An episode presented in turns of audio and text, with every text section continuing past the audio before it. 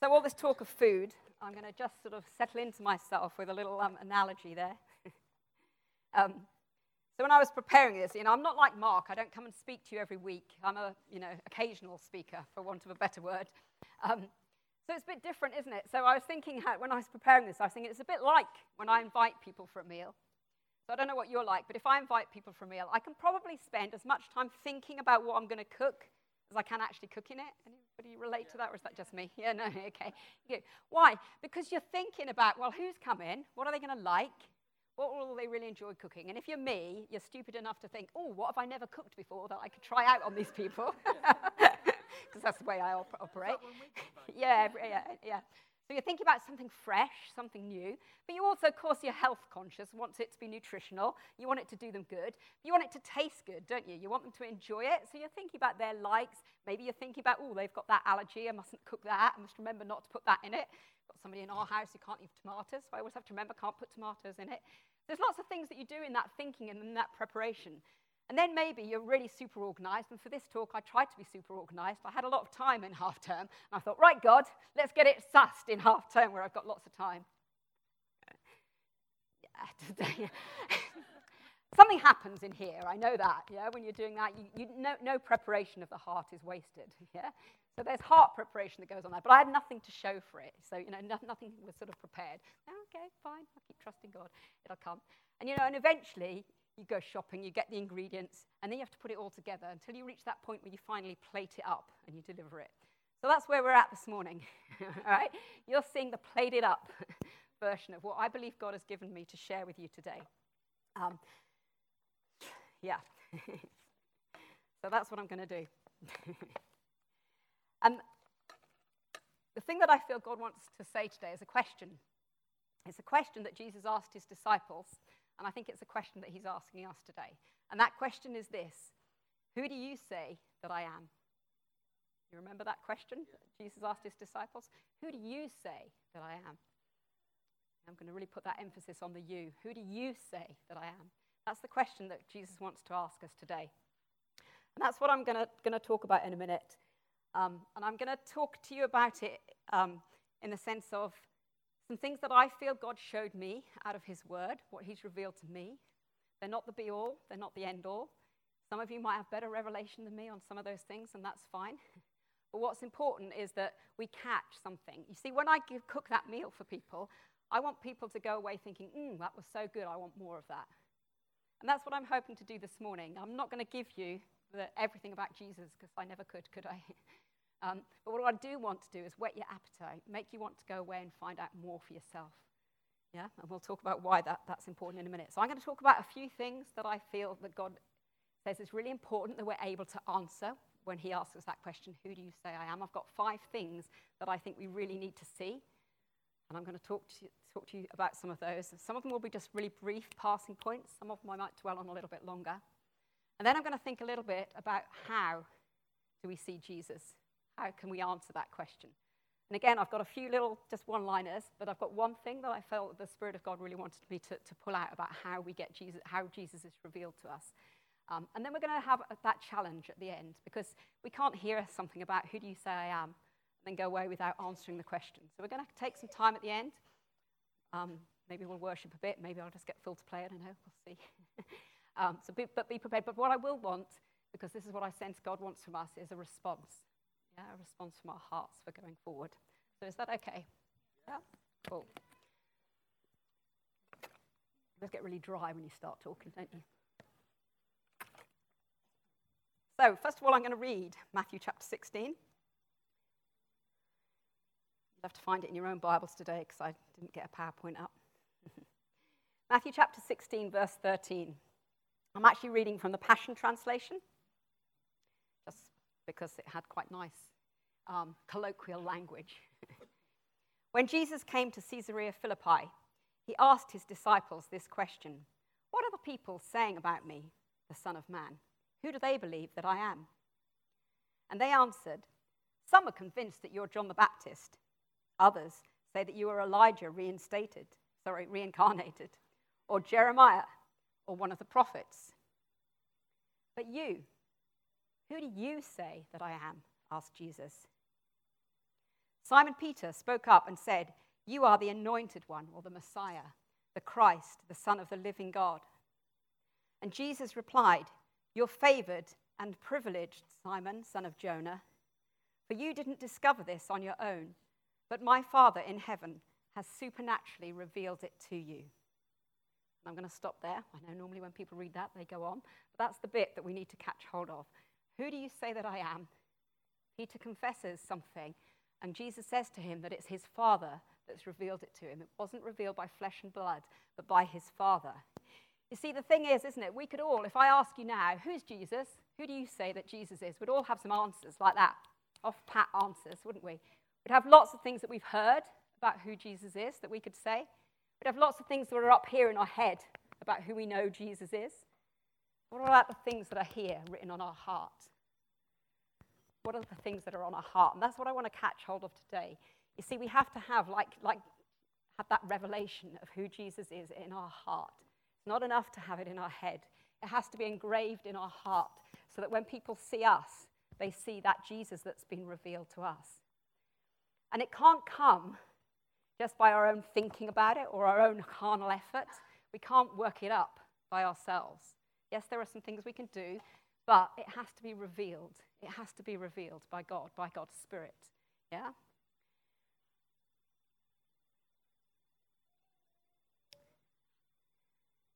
So that's what we're going to think about. Who do you say I am?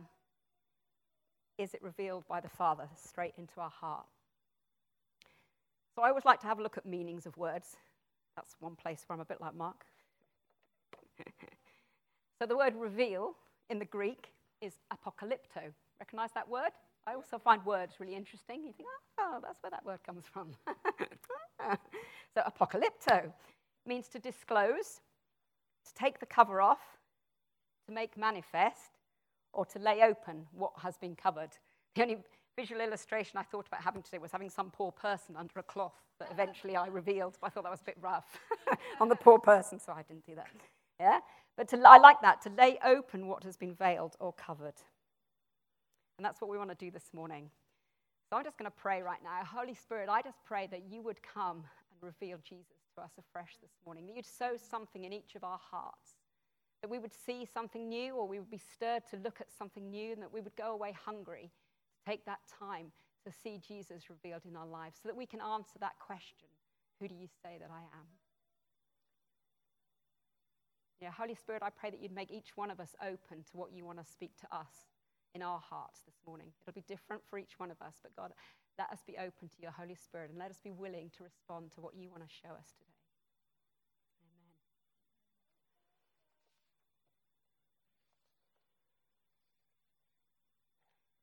So, the first thing that I want to share about Jesus revealed is that when we see Jesus, we get an insight into God's heart and God's plan. So, the first answer to that question, who do you say that I am? For me, it's to say, You are the mystery of God revealed. There are some verses in the Bible that show us this. So 1 Timothy chapter 1 verse 16 says, "This is the great mystery of our faith. Christ was revealed in a human body and vindicated by the Spirit." And 1 Corinthians chapter 2 verse 7 says, "The wisdom we speak of is the mystery of God, his plan that was previously hidden excuse me, even though he made it for our ultimate glory before the world began. So God's always had a plan, hasn't he? From before the world began, always had that plan. But it has, wasn't revealed straight away. I was just thinking about the lyrics to that song, um, What a Wonderful Name, and how it says, You were the Word at the beginning, one with God, the Lord Most High. Your hidden glory in creation now revealed in you our Christ. So God's always wanted to reveal his heart, always wanted to reveal his purpose, always wanted to have that close relationship with mankind, always. That's the reason he's created us. We see it first with Adam and Eve, don't we? That he walked with them in the garden, he fellowshipped with them, he knew them, and they knew him. But then, even after the fall, when sin entered the world and that relationship was broken, we still see threaded throughout Scripture that God's ultimate plan and purpose there was something there that he was going to achieve, wasn't there? He always had individuals that he revealed himself to. He always had the nation of Israel that he particularly um, revealed himself to. He was always pointing to that something. And all of the prophets, it says, speak of the one that was to come. Because ultimately, Jesus was the revelation, the mystery of God revealed. So he always wanted a relationship with people. That's always God's insight, always God's part, always God's plan. So when we see Jesus, we get a bit of an idea of his heart and his plan. Second one, when we see Jesus, we see the Father. So, my answer to who do you say that I am? I say, Jesus, you are the revealer of the Father. In John chapter 12, verse 30, 45, it says, Whoever sees me, this is Jesus talking, sees the one who sent me. So when Jesus was on the earth, he was saying to people that when you see me, you see what the Father's like. That word see comes from the Greek theoreo, which is to discern, to behold, to perceive, to view attentively. If we want to see the Father, we need to perceive Jesus. We need to discern who Jesus is.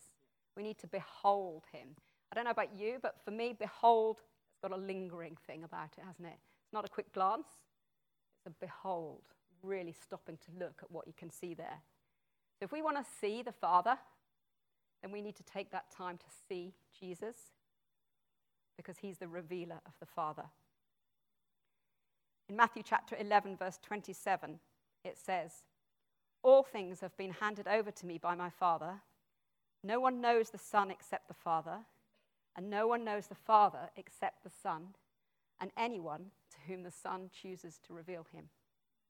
Ooh. That's amazing. Let me read that again. This is Jesus speaking. All things have been handed over to me by my Father. No one knows the Son except the Father, and no one knows the Father except the Son, and anyone to whom the Son chooses to reveal him. So Jesus is our key to having the Father revealed to us, having him unlocked for who he is. And don't we need to know the Father? Yeah, we do, don't we? Yeah, and so Jesus, seeing Jesus, um, knowing the question, he's the revealer of the Father. And again, to know isn't just up here knowing, it's a real knowing. To be thoroughly acquainted with, to understand, to know well. I don't just want a passing knowledge about who God the Father is. I want something that affects my heart and therefore affects the way I live. I want to really know Him. So when I think about that question that Jesus asks, who do you say that I am? I want to be able to say, because it's been revealed to me, you are the revealer of the Father. You're the revealer of the Father. It's amazing, isn't it? In Colossians, Colossians, I really got into Colossians a little while back. And I was reading it in different versions because, again, it's a good thing to do, isn't it? Because you get used to one version and it kind of can sound a bit familiar.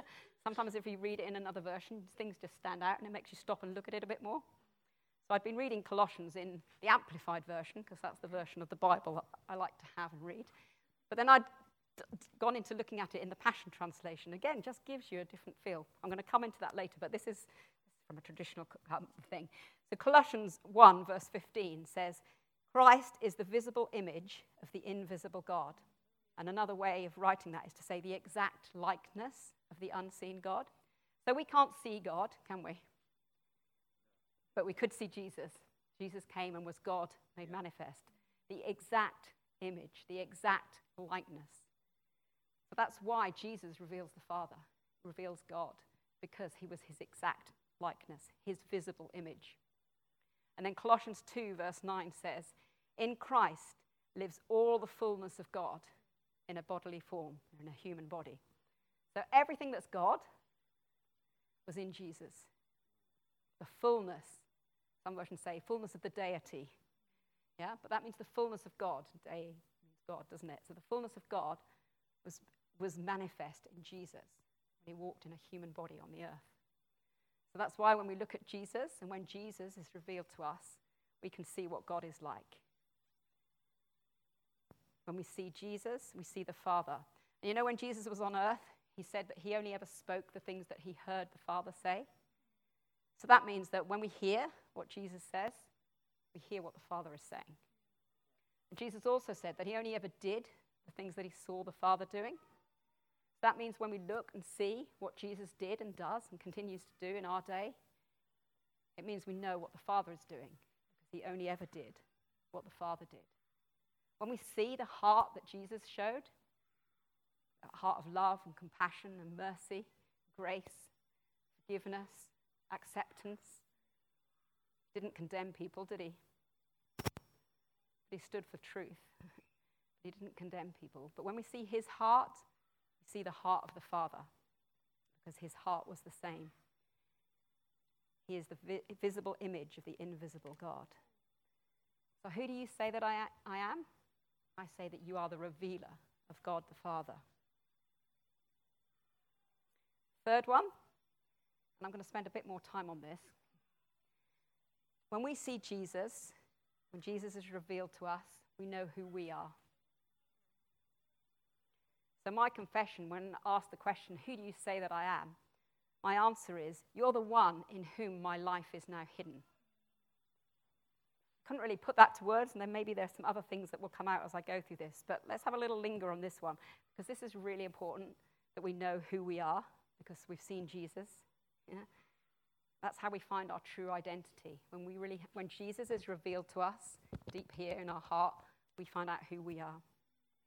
Ephesians chapter 1, verse 5 talks about the fact that we are adopted as God's sons because we are in Christ. So if you're born again and you're in Christ, you're God's son. Daughter, if you don't like being called a son. you get the idea. We're his children. Romans 8, verse 17. We are children of God and therefore fellow heirs with Christ. It's not just that we're sons now, but actually we inherit everything that was Christ's because of what he did on the cross for us, his resurrection. So we're fellow heirs with Christ. Galatians 2:20. this is the verse that you say kills me. I have been crucified with Christ. It is no longer I who live, but Christ who lives in me. I've been crucified with Christ. It's no longer I who live, but Christ who lives in me. We need to have this revealed, don't we? Because otherwise it's still us that's living. And that's not what it's about anymore. It's no longer about me, Olive, living. It's about me letting Jesus Christ live through me in the olive shaped body, which will look different to the heather shaped bodies. yeah? But it's still the same Christ in us. Yeah? Same Christ in us. Then Colossians 1, verse 27, talks about Christ in you, the hope of glory. And this is where I'm going to read a little bit more from those, that Colossians passage. Um, just go with me on this, you know. it's interesting, isn't it? In the New Testament, they talk quite a lot about devote yourself to the public reading of Scripture. We don't do that very much, do we? Maybe it's because people could. I was thinking about that and thinking, was that because people couldn't read themselves? Don't know. Anyway, whatever. It's still a good thing to hear the word of God, isn't it? So this is the Passion Translation of bits in Colossians. I'm going to be jumping about, so you might want to just sit back and listen rather than try and follow it, because you'll be thinking, what? Where's she now? All right? But there's some things in here that are just, that just for me, I just thought, wow, that's amazing. There is a divine mystery, a secret surprise that's been concealed from the world for generations, but now it's being revealed, unfolded, and manifested for every holy believer to experience. Not just to know, but to experience. Living within you is the Christ who floods you with the expectation of glory. This mystery of Christ embedded within us becomes a heavenly treasure chest of hope, filled with the riches of glory for his people, and God wants everyone to know it. Christ is our message. We preach to awaken hearts and bring every person into full understanding of truth. This is Paul speaking. It has become my inspiration and passion in ministry to labor with a tireless intensity with his power flowing through me to present to every believer the revelation of being his perfect one in Christ. Isn't that amazing? God wants us to be his perfect ones in Christ. Let that sink in. I'm his perfect one in Christ. You are his perfect one in Christ. This is the Jesus that he wants to reveal to us and here so that we know who we are. We are his perfect one in Christ. Paul goes on to say, I'm contending for you that your hearts will be wrapped in the comfort of heaven and woven together into love's fabric. This will give you access to all the riches of God as you experience the revelation of God's great mystery, Christ. We need to experience the revelation of Jesus to come into understanding of all of the good things that God has for us. For our spiritual wealth is in Him, that's Jesus, like hidden treasure waiting to be discovered, heaven's wisdom and endless riches of revelation knowledge. Endless riches. That's why I can only brush the surface this morning, because there's just so much. Your spiritual roots go deeply into His life as you are continually infused with strength, encouraged in every way. For you are established in the faith you have absorbed and enriched by your devotion to Him. For He, Jesus, is the complete fullness of deity living in human form, as I read earlier. And now, our completeness comes in Him, is found in Him. We are completely filled with God as Christ's fullness overflows within us. So, Jesus, when he was on earth, was the exact representation of God. All of the fullness of God lived in Jesus. And now, if we're born again, all of the fullness of Jesus, therefore, all of the fullness of God, lives inside us.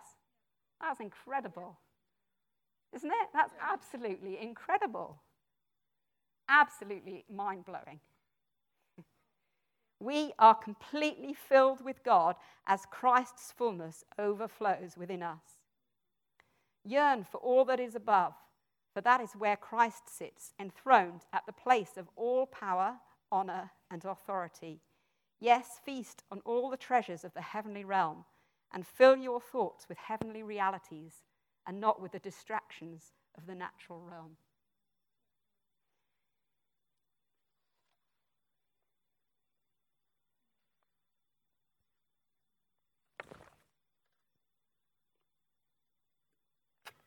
We are his perfect ones in Christ.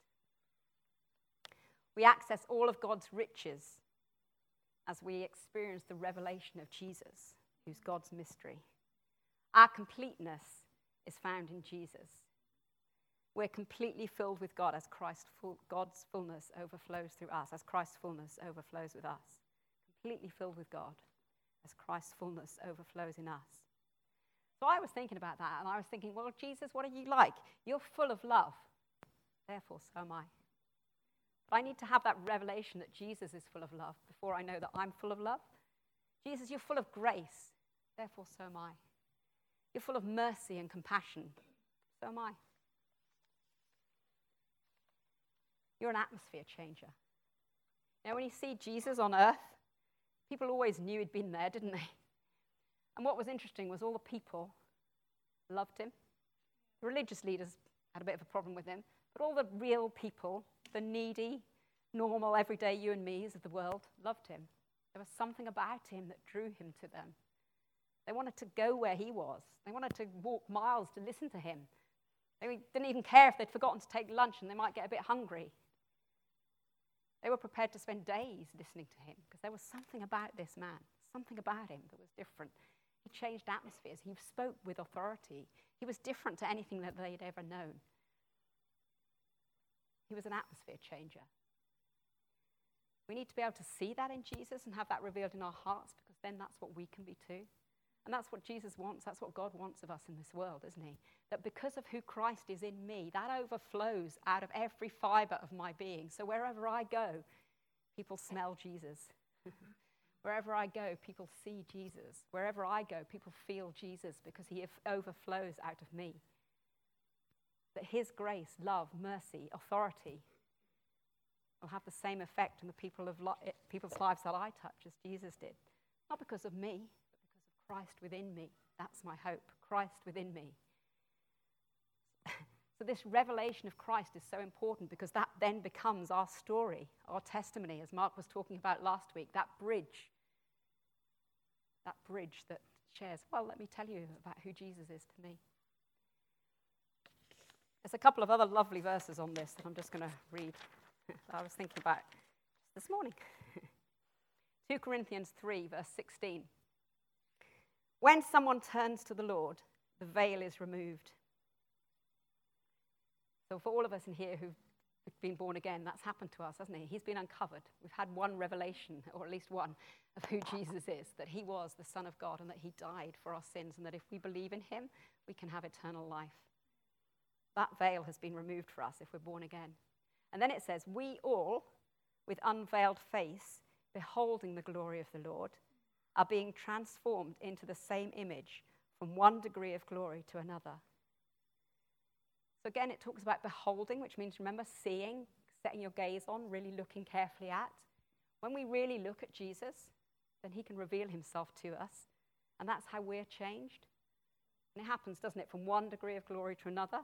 We can't take it all in at once, but one bit after another bit. He can keep showing who he is, and therefore we can be changed to be like him. then it goes on to say in chapter 4, verse 5 what we proclaim is not ourselves, but Jesus Christ is Lord. That's what we want from our lives, isn't it? That what we proclaim, whether it's from the words of our mouth or just from the way we live, is Jesus. I want people to see Jesus when they see me. For God, who said, Let light shine out of darkness, has shone in our hearts to give the light of the knowledge of the glory of God in the face of Jesus Christ. Why we have to see Jesus? Why we have to see Jesus? It's the light of the glory of God in the face of Jesus. And then in 2 Corinthians chapter 2 verse 14 it says thanks be to God who in Christ always leads us in triumphal procession and through us spreads the fragrance of the knowledge of him everywhere for we are the aroma, that means the smell, the sweet smell or not, the smell of Christ in this world. And once I was walking, I, I, love walking out, and I love anybody who's seen any of my photographs will know I love flowers and, and creation. I remember walking down a passageway once, and I could see ahead of me this beautiful rose and this big bush that was overhanging the pathway that I was walking on. And I remember from a distance looking at it, thinking, wow, that rose is going to be so beautiful. I can't wait to get up close and look at it. Yeah? And then as I got closer, it wasn't just beautiful to behold, it smelled absolutely beautiful. So I was like there, smelling it. This was just beautiful. Yeah? And I remember thinking at the time, God, let me be like that. Let me be like that rose that people coming along think, what is that? I want to see that. That looks beautiful. I've got to get closer and look at that. Let that be the Jesus in me that spills out so that people want that. And then when they get close, let them smell the aroma of Jesus. Now we know, don't we? So we mustn't be discouraged sometimes, that for some people, the smell of Jesus is going to be the stink of death. But for others, it's going to be the smell of life. And like Mark's always saying about scattering seeds, because we don't know where they're going to fall. We don't know which ones that we're going to be the stink to and which ones we're going to be the smell of life to. Sometimes, like Flick was sharing, you begin to see where hearts are open and we can start to sow more there. But we need to be that fragrance, don't we? And it, we can only be it as Jesus is revealed in our hearts so that we can then live out the Jesus that we know. So, who are you? Who do you say that I am? I say that you're the one who fills my life. You're the one that my life is hidden in. You're the one that I want to be like, that I'm being transformed into. The fourth reason we need to see Jesus is that it enables us to worship. So, my answer, who do you say that I am? is You're the only one, Jesus, that I worship. You're the only one that's worthy of worship. That's what the angels in heaven and the elders around the throne, they only worship the Lamb. The one who sits on the throne and the Lamb. They're the only ones that they worship. And they're doing it day and night. They've done it day and night from the foundation of the world. and they're going to keep doing it forever. But there's always new things that they see. He's just so huge. There's so many different sides to his face. We've hardly t- seen anything, have we? Hardly seen anything yet. No matter how great we think our revelation of Jesus is, there's more. There's so much more to see. So much more to see. And the more we see of Jesus, the more we can worship, the greater our worship of him will be. You struggle with worshiping Jesus? Start there, ask him to give you a uh, revelation of who he is. Because when we see something of who he is, it stirs up that response of worship from our hearts. And we can't do anything but worship when we see who he is and what he's done for us. We just can't keep it in, can we? We have to let it out. John 4, Jesus, the famous story of Jesus meeting the woman at the well, the famous quote, you know, I'm looking for worshippers who will worship in spirit and in truth. Jesus is the truth. The Spirit enables us, but Jesus is the truth, the one that we worship. It's only possible to worship as we see more of Jesus. The more we gaze on him, the more we behold him, the more we see of him, the more we want to worship. The more we see how much he loves us, the more it makes me be able to love him. The more of his love I receive, the more I can love him in return. We love because he first loved us. And the more I do that, because it's not just about my singing type of worship, although I think that's a really important part, but worship is actually our daily lives laid down for him, isn't it? Yeah? And it's the more I see of him, the more I want to worship him and the more I want to lay my life down and say, Yes, Jesus, I surrender, like we were singing earlier this morning. Can surrender to him so much more easily the more we see of him. Yeah? Surrender is only difficult if you don't see who he is. Always new things to see. So, who, who do you say I am? I say that you are the one that I worship. And the fifth one, when we see Jesus, we see our, li- our lives from the right perspective. So, who do you say that I am? Jesus, I say that you are the King. Jesus, I say that you have all authority. Jesus, I say that you are seated at the right hand of the Father. You are the exalted one. Page stuck here, sorry. So, Ephesians 1, verse 20 to 22 says, God raised Christ from the dead and seated him at his right hand in the heavenly places, far above all rule and authority and power and dominion, and above every name that is named, not only in this age, but also in the one to come.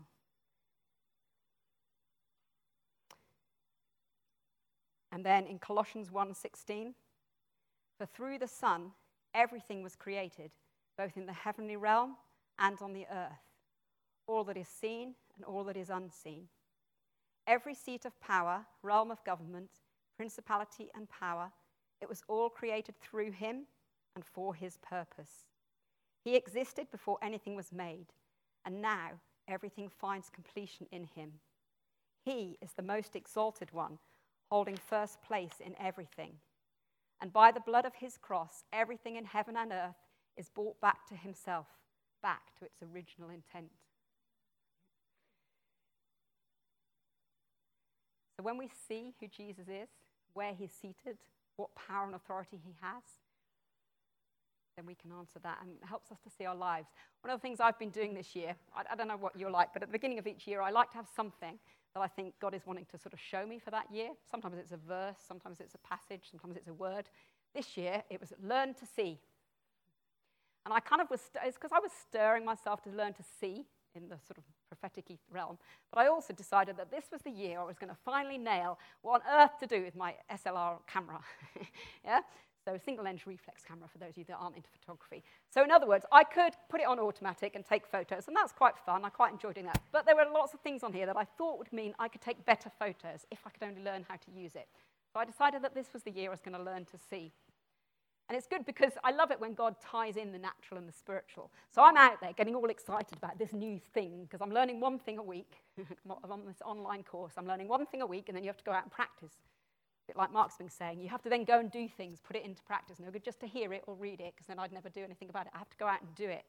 And what's great, isn't it, is that I'm learning to see in the natural, but as I'm doing that, I'm tuning in my ear to the Spirit, and I get all sorts of things spiritually from what I'm seeing in the natural. And I just think, isn't God great like that? You know, I want to learn to see in the Spirit, just like I'm learning to see my camera. So one of the things I'm learning about my camera is that. So, say I was going to take a p- photograph of Mark just because he's sat in front of me here, and because why wouldn't you want to take a photo of Mark? I could do it in lots of different ways, right? So I could get a, I could have a really big snazzy lens and get a real close up. I could look at him from this perspective, or I might think that's not his good side. I could look at him from this side. or I might want to do a front on, really up close. Yeah? I could decide he'd look better in black and white. All things at my disposal to create this image of Mark, to see him from different viewpoints. Isn't that just like what we need to do. You see, there are all sorts of viewpoints and ways we can see the situations that affect our lives, the things that come upon us. The world tells us this thing, our friends tell us this thing, our own thoughts and heads tell us something else. But actually, there's one viewpoint that's right, that's the best viewpoint, and that's God's viewpoint, because He's sat up here in the heavenly places and He can see all things from the beginning of time to the end of time. And I want to be up where He is, looking from His viewpoint, looking from His perspective, because that's going to get me the best shot of my life. Yeah? And it's not going to be down here where I can only see a little bit, or down here where it's just not a very good angle to see it, but I'm seeing it from His perspective. So we need to see we need to see a revelation of Jesus so that we see things from his perspective, not our earthly one. So, those are the five things I felt that I needed to share with you in terms of some answers that I felt I needed to answer, and I think we need to be able to answer to that question who do you say that I am? I hope they've whetted your appetite. Maybe you think, yeah, I've seen that. And I don't mean seen that, I mean seen that it affects my life. Maybe you think, oh, I never thought of that. Maybe some of them you thought, oh, I need to go away and look at that. We'll respond to that. We'll respond to that at the end. But then again, I said at the beginning that it's the Father that reveals Jesus to us. So if we want to see more of Jesus, if we want him revealed to us, how are we going to go about doing that? How are we going to see more of him? Because I don't know about you, but I want to see more of Jesus. Yeah, anyone else yeah. with me? Yeah, good. want to see more of Jesus, don't we? So, the first, the, I've got a few points, and then this one thing that I think God really wants to show us. The first thing is, well, be hungry to see Him. See, if you want to see Jesus, He's not going to hide Himself away, He's not going to make it hard for you. He's going to let you see Him. He wants to show Himself to us, He wants to be revealed. Yeah?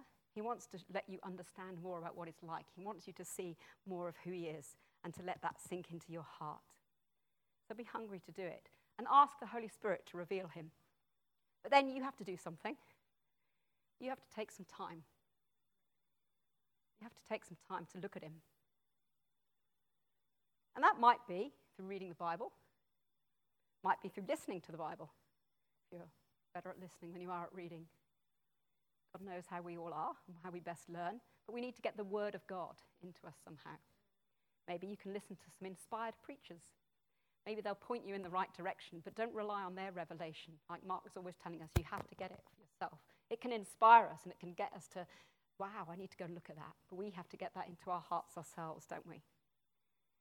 Like I've said, for me, creation often is a way that God reveals himself, reveals more of Jesus to me. I see so much in creation. I, I don't know if that works for everybody, but certainly will work for a proportion of us. He's revealed as we worship him. So take time to worship. When we worship, we see Him as He really is. Yeah, and we see things as they really are. So take time to worship. But then there's this that I really felt God wanted me to um, pull out. Again, it was, not, it was very kind of God because actually one of the things He said to me was that I could pull things from, my, from treasures old and new That's cool, isn't it? So you can see this is a way back to Revelation. but that's fine because it's fresh and it's for today. So there's this, talking about questions, there's this passage in John 8 where the, the leaders were a bit bemused about Jesus and some of the things he was saying, that they were thinking, whoa, that's a little bit blasphemous. It's a little bit disrespectful. You're kind of equating yourself with God. You know, what are you up to? You shouldn't be doing that, should you? And they asked him a question Who are you? That's what they asked Jesus. And Jesus answered by saying that he was, I am who I am. I am who I am. And in the Greek, that is, I don't know how you pronounce this, I'm going to spell it E I M I. Don't know if that's I me or E me or A me, I don't know. But anyway, E I M I. And that comes from the verb to exist or to be. Do you recognize that? So when Moses said to God, Who shall I say sent me? What does God answer? Tell them that I am has sent you. And in the Hebrew, that's the word Yahweh, I am. Yep, so I am, I exist. That's who God is. And in this passage in John, that's why John, Jesus was actually saying, I am God, because he was. Yeah? That's why the religious leaders had a problem with it. But he was God, and he always has been. That's why he's known as I am. Not I was, not I was created, not I will be, but I am. I always have been, and I always have existed, and I always will exist, because that's who God is. But then there's this interesting thing that says, um, says, again, this is the Passion Translation, you will know me as I am after you have lifted me up from the earth as the Son of Man. Then you will realize that I do nothing on my own initiative, but I only speak the truth that the Father has revealed to me. And there's a little footnote in the Passion Translation which says about this lifted up verb and how it has two meanings. So we, when we first read that, we think automatically, don't we, about the fact that Jesus was about to go to the cross. He was going to be lifted up. And we know that the Bible says that when he is lifted up, he'll draw all men to himself. So we know that that's the main thrust of what Jesus was saying there. You're going to know who I am. I'm going to be the Redeemer. I'm going to be the Messiah. I'm going to be the one that was crucified that's going to make the way for people to come back to the Father. We'd know that. But that verb also, to lift up, is the same verb as to be exalted or to be honored. And what the guy in the book was saying was that there's this dual thing. So when we honor and exalt Jesus, he can reveal his true identity into our hearts. And I just thought, wow, that's really powerful. And it was one of those things I went away and sat and thought about with God. So when I exalt Jesus, it enables him to reveal who he is. And this was the thing I felt God wanted to really share with me to share with you today for how to get Jesus revealed to yourself. Exalt him, honor him. Because when we do that, he reveals who he is to us. So I was thinking about that, and I was thinking, well, okay.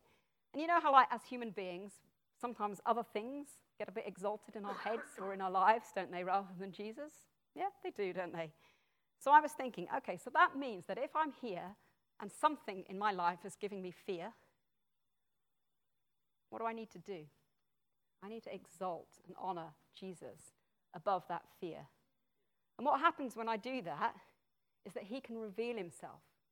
Maybe he'll come and reveal himself as the one who is perfect love that casts out fear. Or maybe he'll come and reveal himself as the Prince of Peace. Or maybe he'll come and reveal himself as the one who has all authority.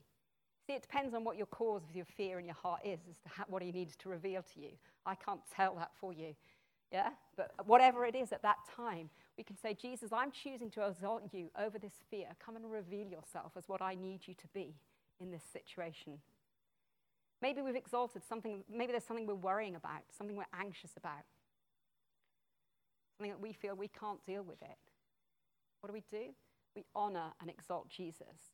Because when we do that, he can reveal himself to us as what we need to remove that worry, that Prince of Peace, the provider, even as Scott was talking this morning about, you know, trying to do things in our own strength, but actually instead relying on Jesus, that he's our provider. Maybe we've been exalting human ideas and wisdom. Maybe we think, oh, I need to get the answer to this thing at work, or I need to know what I need to be doing in this situation. And we start to exalt our own ability, or our own thinking, or our own talents, or our own gifts. Think we, we can do it? It's not how God wants it to be. And if we exalt and honor Jesus over that, maybe he'll come and reveal himself as the I am, the wisdom that is from above far more superior to any wisdom that I could ever hope to achieve of myself. Maybe the pleasures of this world, my own comfort, my own ease, gets a little bit exalted above Jesus sometimes, my own ambition, pleasures of this world, whatever you want to call them. We find that's happening in our lives, as we choose instead to exalt and honor Jesus, maybe he'll come and reveal himself as the I am the one who truly satisfies. I am the living water. I am the bread of life. There are so many things that Jesus is. You know, probably if I went around the room, it would be something different for us all. Whatever it is, we need to make sure that we exalt him over anything that's in our life so that then he can come and reveal himself as the I am, dot, dot, dot, dot, dot.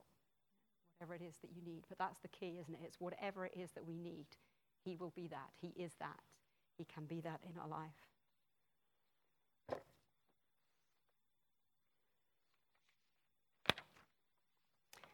So, who do you say that I am? Not your head knowledge, but what's revealed to you in your heart so that it outworks in your life. I was thinking of a stick of rock. Do you remember when you used to go? I don't think they probably still do it, but I don't know if they do. But when I went to the beach as a kid, You'd always get come home with a stick of bright pink, ugh, sickly rock. Rotted your teeth, probably terrible. But all the way through it was written the destination. So for me, it was usually some Norfolk beach like Lowestoft, because we didn't ever get very far. um, but what, what's good about the, lo- the, the rock is that you have a bit, or you chop a bit off. My mother used to give us little bits at a time. It was still written on the next bit and on the next bit, because it went all the way through. Went all the way through. That's what we need, isn't it? That Jesus, a revelation of Jesus, goes all the way through us. So no matter where you chop me, you see Jesus. No matter what situation I am, you see Jesus, that he exudes out of me. So who do you say that I am? Is Jesus revealed to you as the mystery of God, the revealer of the Father, God's exact representation? Is he revealed to you as the one in whom your life is hidden, the one who enables you to know who you are? Is he revealed to you as the only one worthy of your worship? And is he revealed to you as the king who has all authority and power? Who do you say that he is?